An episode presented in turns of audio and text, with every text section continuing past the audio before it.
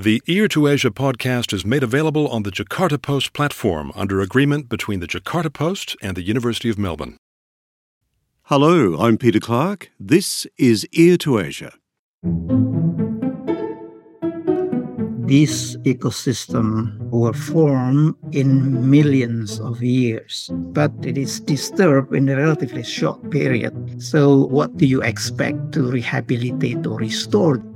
And socially might be a challenge because you are talking about people around it or people within the ecosystem. Issues related to ownership of the land also security is crucial while you are restoring this degraded ecosystem if you let the nature take its course, it does recover and it's beautiful. And quite often there's a lot of negative stories about Indonesia, but very little positive media about the efforts for rehabilitation. And the people who working on the ground in these unhumane conditions, 100% humidity, planting those trees, staying in these remote camps. There's no electricity, no nothing. You live there for weeks, planting, planting, planting those trees. So there's a lot of positive story going on in Indonesia. In this episode, how the future of Indonesia's peatlands will shape climate change. Ear to Asia is the podcast from Asia Institute, the Asia research specialist at the University of Melbourne. The recent return of the El Nino weather pattern after a three year break has left people in many Southeast Asian nations bracing for the potential return of the acrid, choking haze that has periodically blanketed large parts of the region for much of the past 50 years. The primary cause of this phenomenon is widespread burning of peatlands in Indonesia during the dry season. Indonesia is home to over 24 million hectares of peatlands, accounting for approximately 36% of the area of our planet's tropical peatland. Most are located in Kalimantan, Indonesian Borneo, and Sumatra. These peatlands not only support globally significant biodiversity, but also store vast amounts of carbon, playing an important role in mitigating climate change. Yet, Indonesia's peatlands are now under severe threat from agricultural expansion and land use changes. Draining of peatlands for oil palm and pulpwood plantations, in particular, releases large quantities of greenhouse gases. Once drained, the peat is also highly combustible and susceptible to fire during the dry season. So, how much does burning peatlands contribute to greenhouse gas emissions? What restoration strategies can help repair damaged peatlands? And how can Indonesia balance its development needs while also protecting the environment and contributing to global climate goals? Joining me on Ear to Asia are two experts on Indonesia's peatlands and their role in mitigating climate change. Professor Daniel Murdiyarso from IPB University in Indonesia is also the president of the Indonesian Academy of Science and was part of the IPCC team that shared the 2007 Nobel Peace Prize with Al Gore for their work on climate change. Daniel is also principal scientist at the Centre for International Forestry Research and World Agroforestry, more commonly known by its acronym CIFOR. Our other guest is Dr. Luba Volkova from the University of Melbourne School of Agriculture, Food and Ecosystem Sciences. Welcome to Ear to Asia, Pak Daniel and Luba. Thank you, Peter. Hey, thank you, Peter. Luba, let's start on the task now for our listeners on exactly what is a peat bog and more particularly what is peat and how it's formed. Start the description. Take us into one of these tropical peatland forests because they are really forests rooted in those extraordinary peat bogs. Let's start with that basic question, Luba. What is peat within these peatlands and how are they formed?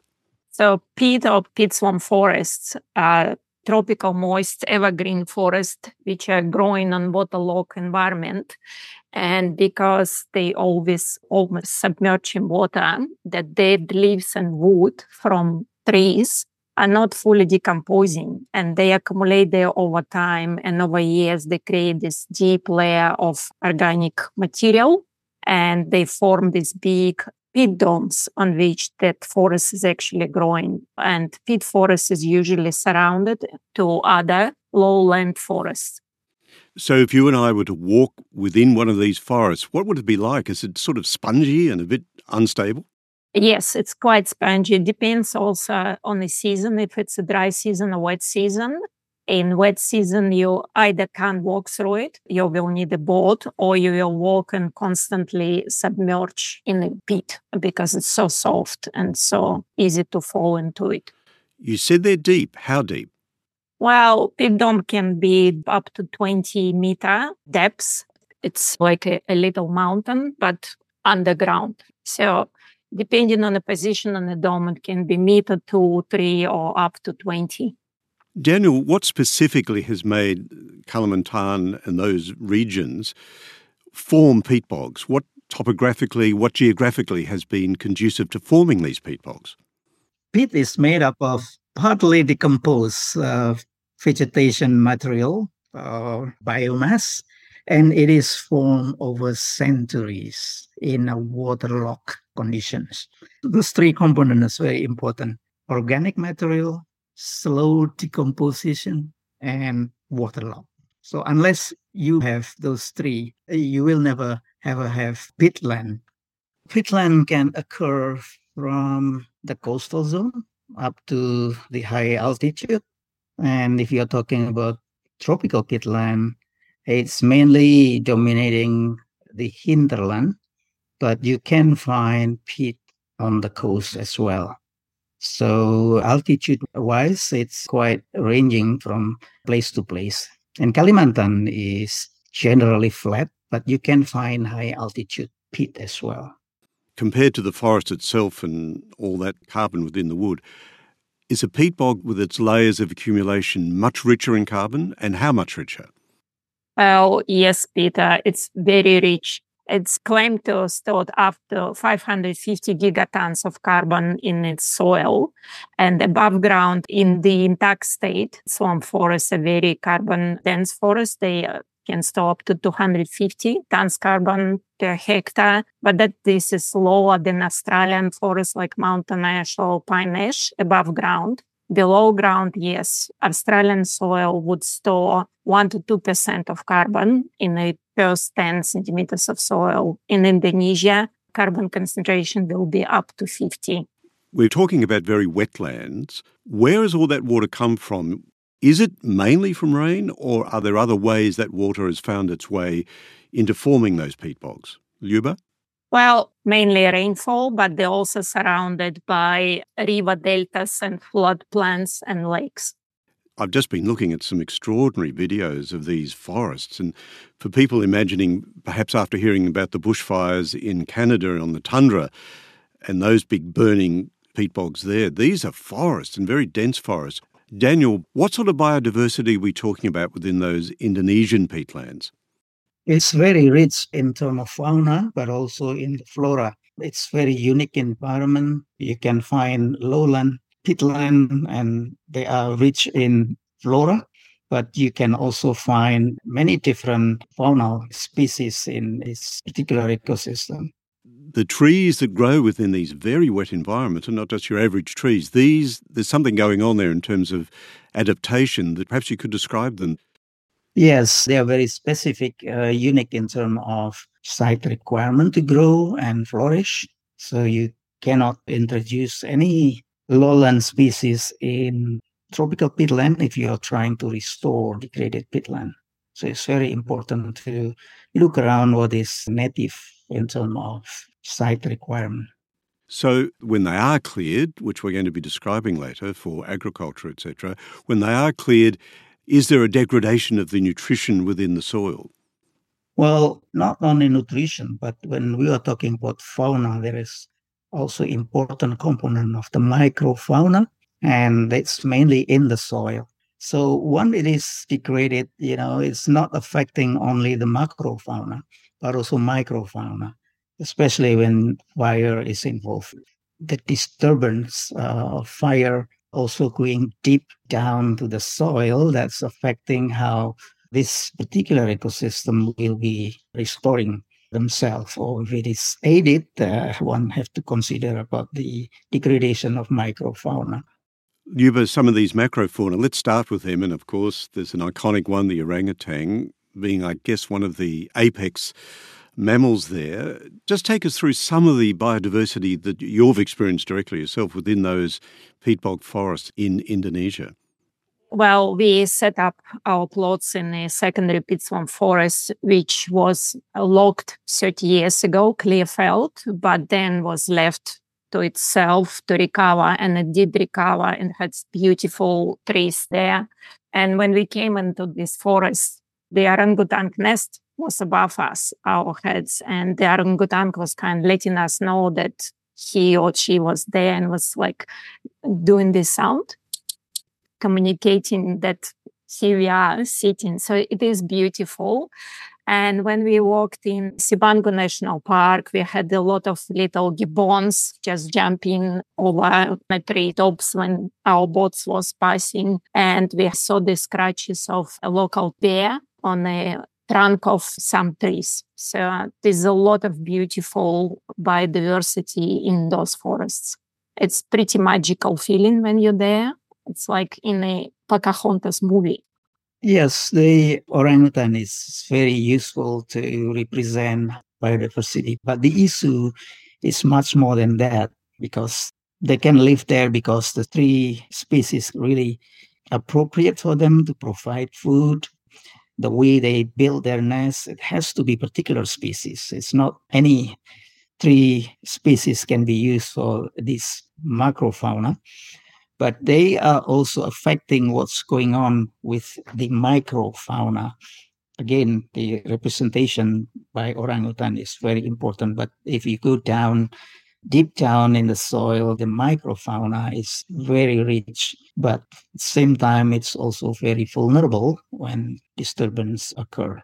Among others, the microfauna, which is important, is the fungi, any kind of termites or insects, those are very important component when you're talking about decomposition and enriching in terms of nutrient in a relatively poor soil environment. So the importance of this microfauna is really there because they will help uh, decomposing organic material to enrich the nutrition composition in the soil. Is it comparably a rich environment for growing, or is it a relatively poor environment for growing? It is very poor because they are very fragile. It's decomposed in a very anoxic or lack of oxygen. But when it is oxygenated or exposed, everything will be deteriorating very quickly. So the anoxic environment is a good thing to have and will keep the soil environment rich because it's slowly building up, you know, in terms of nutrient. Luba, one thing I just want to be very clear about tropical rainforest peat bogs in Indonesia, their ability to store carbon, what is the percentage comparison in terms of the carbon mass and just how much is stored? So, uh, tropical and temperate, they cover about 3% of land area, and peatlands and mangroves are the biggest carbon storage due to this very specific environment. And Indonesia has more than 24 million hectares of peatlands, and it's a country with the biggest storage of peat in the world. The global reservoir of peat uh, is about 600 billion ton. That's carbon.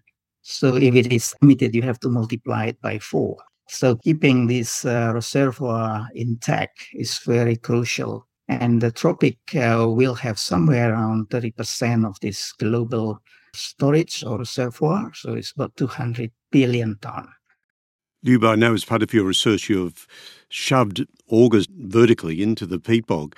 So what do we find in those samples?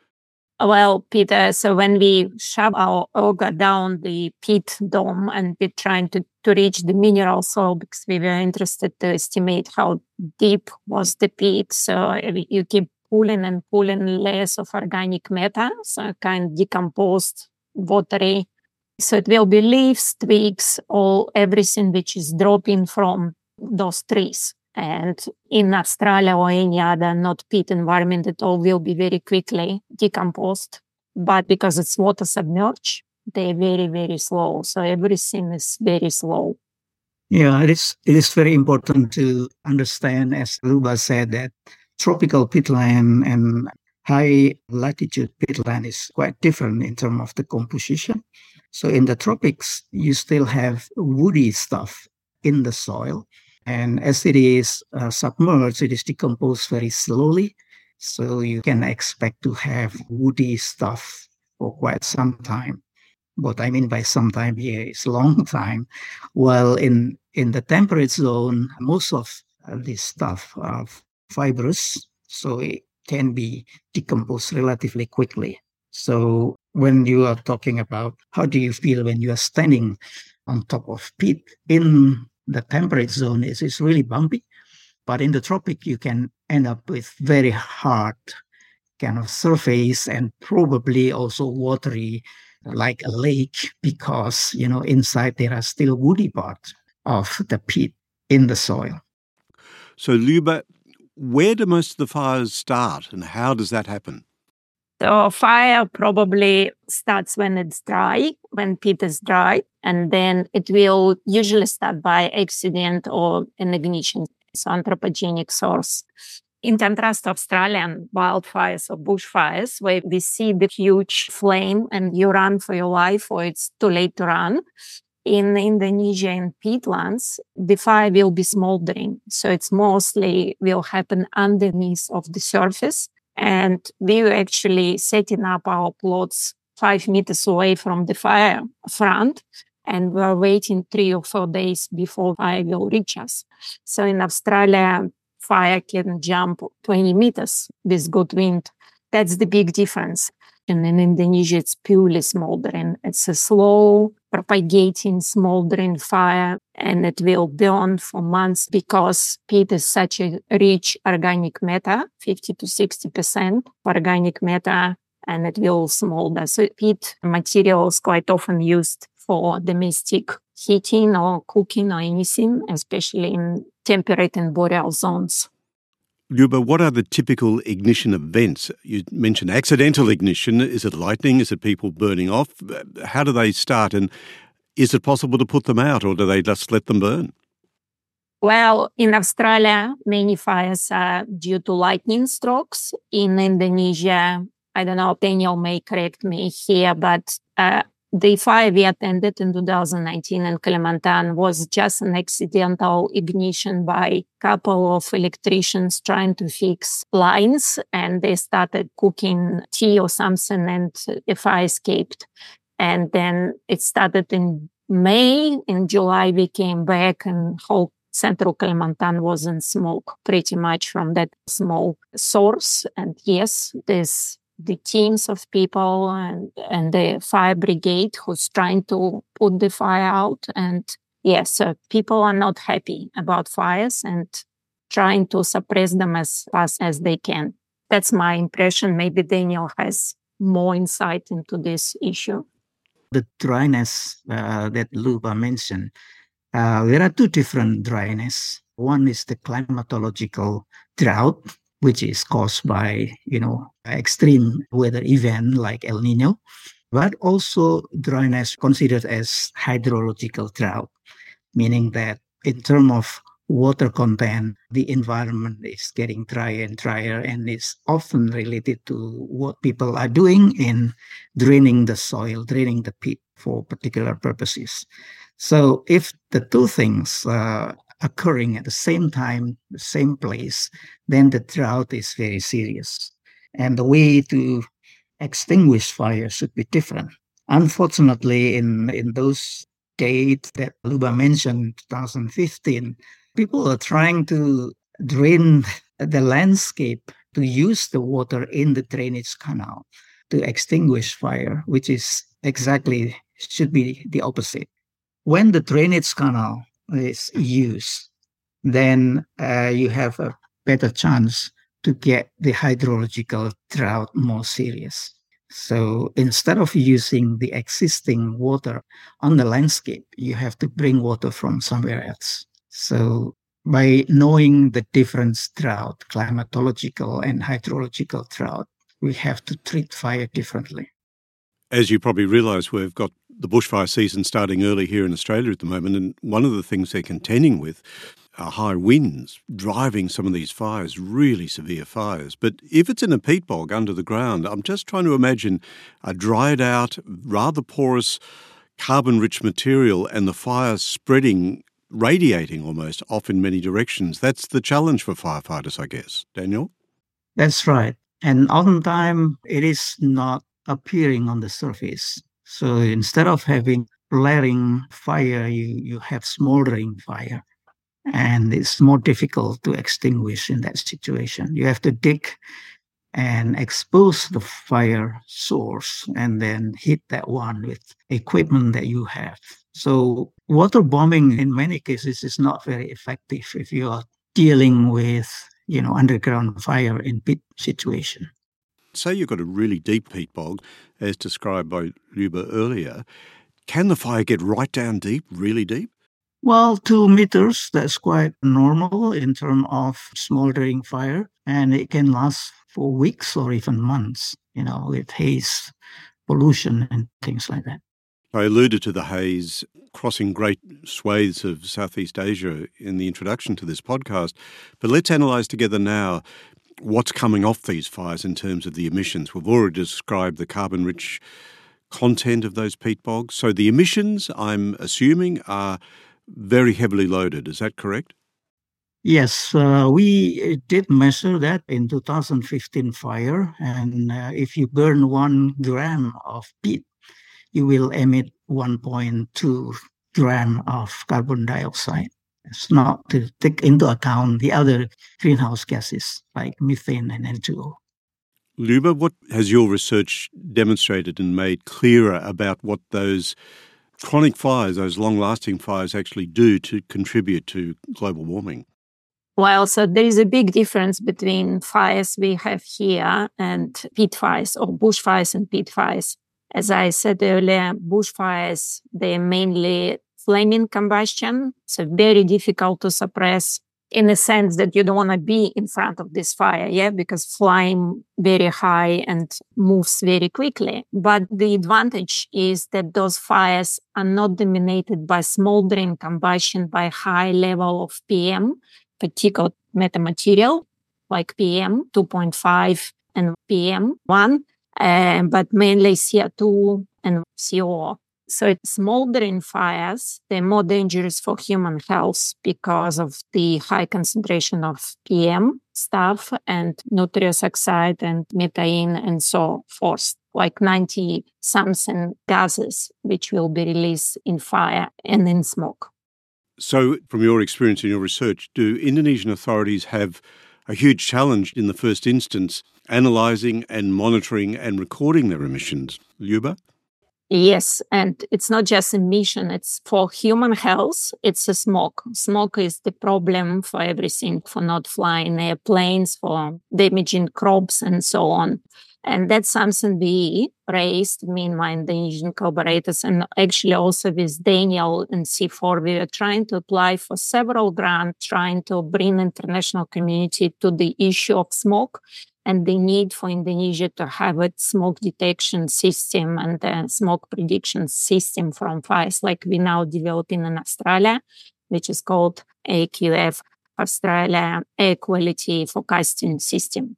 But we were not successful. We tried through Canadian and US, uh, BET with CIFOR together, and we tried differently with Australian government, DFAT, Department of Foreign Affairs apply for some small seed fundings to raise this issue and say, hey, guys, we really need to develop something like that so that people in Indonesia are aware how much smoke or how much PM they inhaling and how bad it is for their health.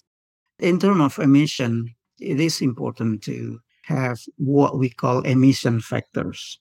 So Indonesia has been trying very hard and get a lot of support in developing the forest reference emission level, including those from uh, peat environment, from peatland landscape. So the emission factor is a very crucial part of the calculation. We have been doing research a lot to develop and find out what is the emission factor in various peat environment, be it natural or converted peatland, and also emission factor from fire. So by understanding those emission factor, uh, you can estimate how much is going to be emitted in a landscape with different kind of management. And then with that numbers, you can also imagine or plan how to mitigate that in terms of land use, including improving the hydrology, avoiding fire, and, and those things which cause emissions. What are the chief strategies that you're perceiving within Indonesia at the moment to reduce the risk of fires on peatlands? The main thing is, as peatland is a wetland, you have to make peatland wet again. So that's the not magic, but the the primary effort has to be made here. This re-wetting peatland is very crucial. You're listening to Ear to Asia from Asia Institute at the University of Melbourne. And just a reminder to listeners about Asia Institute's online publication on Asia and its society's politics and cultures. It's called the Melbourne Asia Review. It's free to read and it's open access at melbourneasiareview.edu.au. You'll find articles by some of our regular Ear to Asia guests and by many others. Plus, you can catch recent episodes of Ear to Asia at the Melbourne Asia Review website, which again you can find at melbourneasiareview.edu.au. I'm Peter Clarke, and I'm joined by researchers of Indonesia's peatlands and global warming, Dr. Luba Volkova and Professor Daniel Murdiyarso. Daniel Luba, let's discuss agriculture and horticulture. Daniel alluded earlier to clearing of the lands and I guess palm oil, the palm oil industry is front and centre in all this, but other examples as well. What happens when a peatland is cleared? Is it just flattened? Is it just is all that peat scraped off? What actually happens to make it at least ostensibly useful for agriculture and horticulture? Daniel? First thing is they, they clear the forest to get the wood out and get the land cleared. And after that, people drain the water. And that's the main problem uh, we have now with the drainage canal and everything. You, have extensive draining, and that's in itself cause emission because the organic material of the peat is exposed to the atmosphere and they will be oxidized. And oftentimes it's also followed by fire and it's never accidental fire. It's always ignited by somebody, so that that will immediately emit uh, carbon dioxide in that kind of operation, be it small or large. Luba, let's imagine that I've cleared some land, the forest, the peat bog, as described by Daniel there, and I plant my palm trees.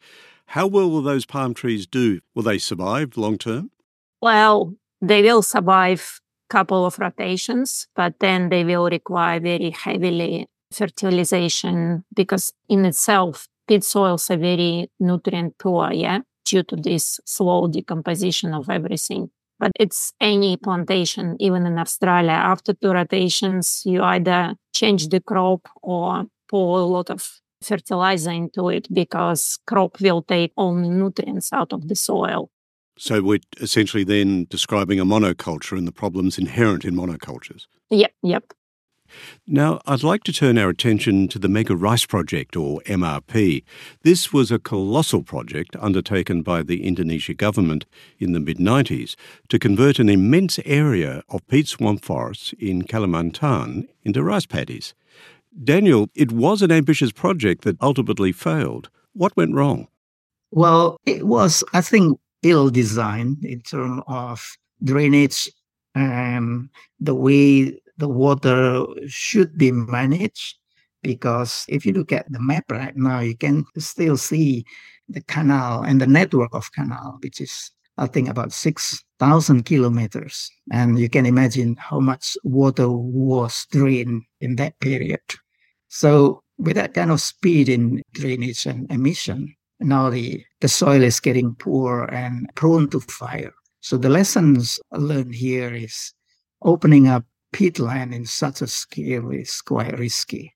So if uh, one will have to convert land, it is very important to note that mineral soil should be prioritized instead of peat soil, whether or not there are still remaining mineral soil to be converted. I don't know. But the lessons was very clear. It was very expensive environmentally as well as economically. You use the term ill designed, so not sufficient forward thinking research on whether there was a mismatch with the plants, the soils, etc.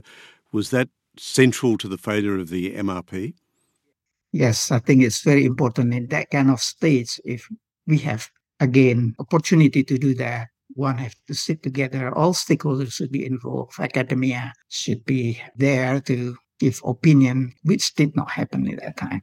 Yes, so in, in addition to Daniel, the Mega Rice project was started in 1996 and I think it was about a million hectare of peatland allocated. And as Daniel mentioned, everything was cleared, drained, and a rice field were created, but they failed. So A, they opened a lot of canals, roads, into the pristine forest. So they pretty much opened the gate for legal logging on encroachment of soil, but also the project itself was not successful because rice didn't have enough nutrition to grow in those soils. One thing I didn't clarify completely with you earlier, Luba, was is there any pristine peat bog rainforest in Indonesia?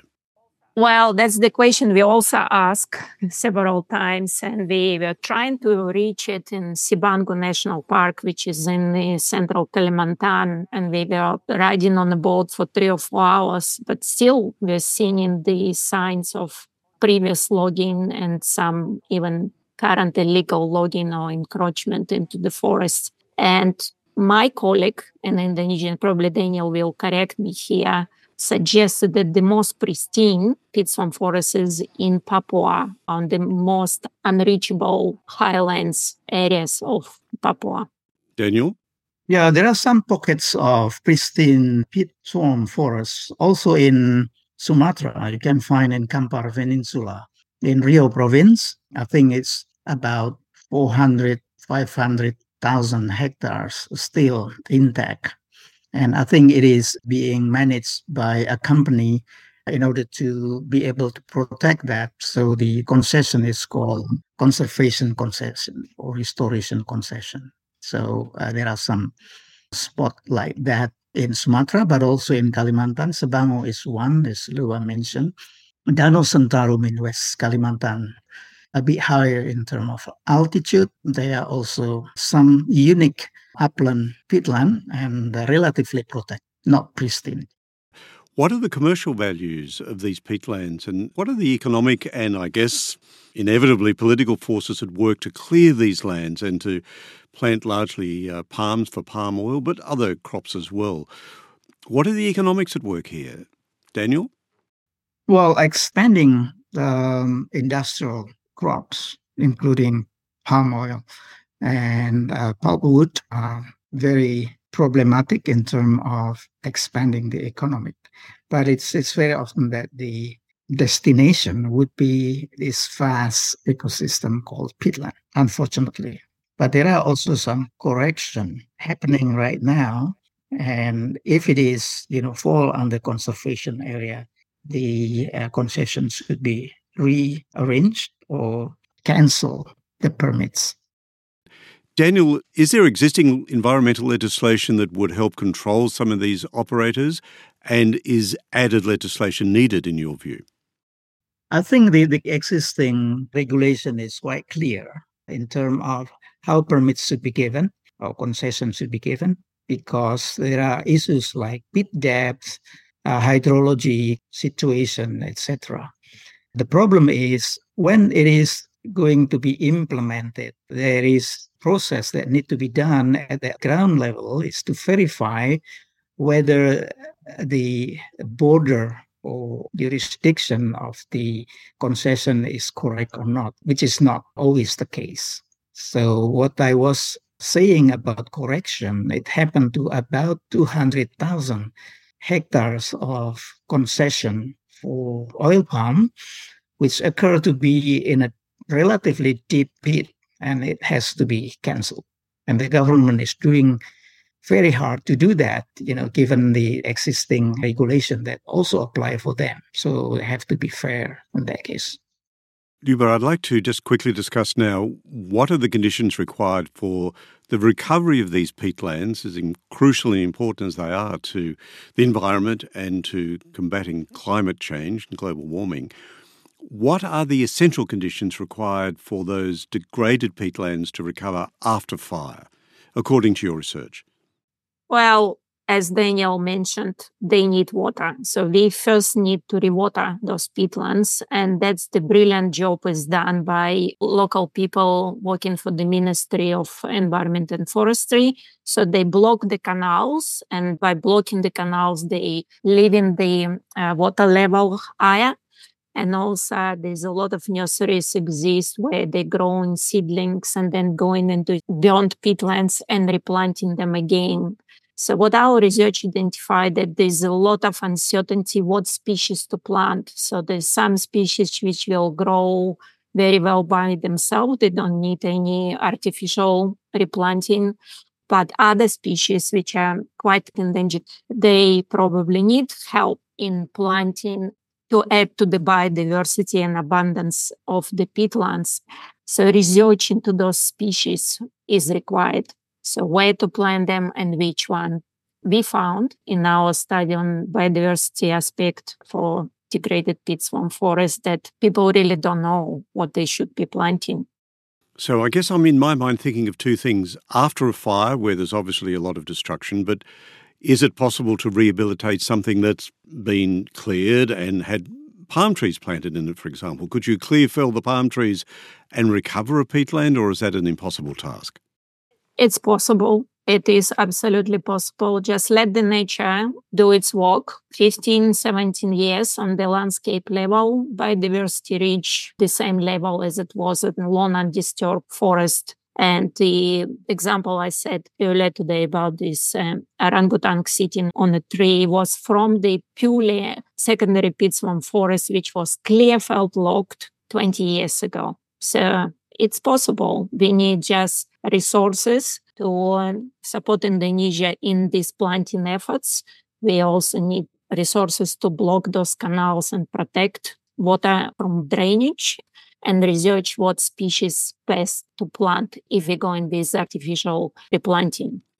Here in Australia, the idea of rehabilitation of, of natural woodlands, etc., has become something of a joke because mining companies, particularly, are notorious for saying, yes, we're going to rehabilitate after we've dug the big holes, but nothing much ever happens. And we have a very different ecosystem, the more arid environments where the wattles move in, the colonising plants, and what comes back is nothing like the original bushland. But from your description, Luba, it seems in those tropical settings, things not only happen faster, but perhaps return to something closer to the original?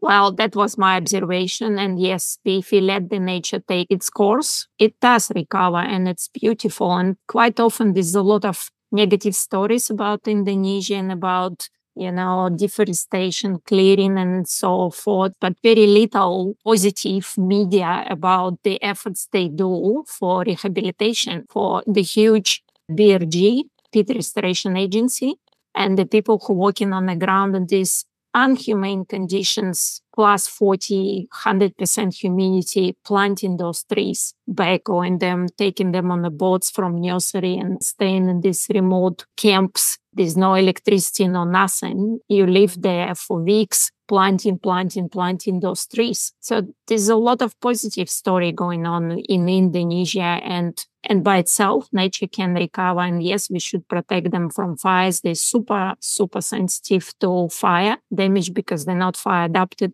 ecosystems. But even in, in Australia, Peter, my research here for fire adapted species shows that we now need to protect our forests from next fire because it's too much, too much for everything, for any ecosystem in Australia or in Indonesia.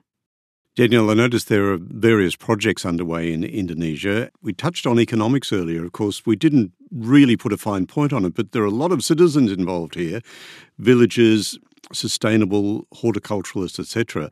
So many of those would need alternative livelihoods while rehabilitation is being undertaken. Could you describe some of those projects for us? And are they effective? Well, uh, I forgot to mention in the beginning of this conversation that this ecosystem were formed in millions of years. And that's been stable for many, many years, but it is disturbed in a relatively short period five years, 10 years. So, what do you expect to rehabilitate or restore this in a short period? With that in the context, it is very important to remember that you know, restoring and putting back to the original situation is almost impossible, I would say, in realistic term, because the formation of the ecosystem, not only the peat, but the entire ecosystem is so slow and long. So putting back in that context is quite a challenge. Technically speaking, as Luba said, is possible, uh, but the speed is unexpectedly very slow.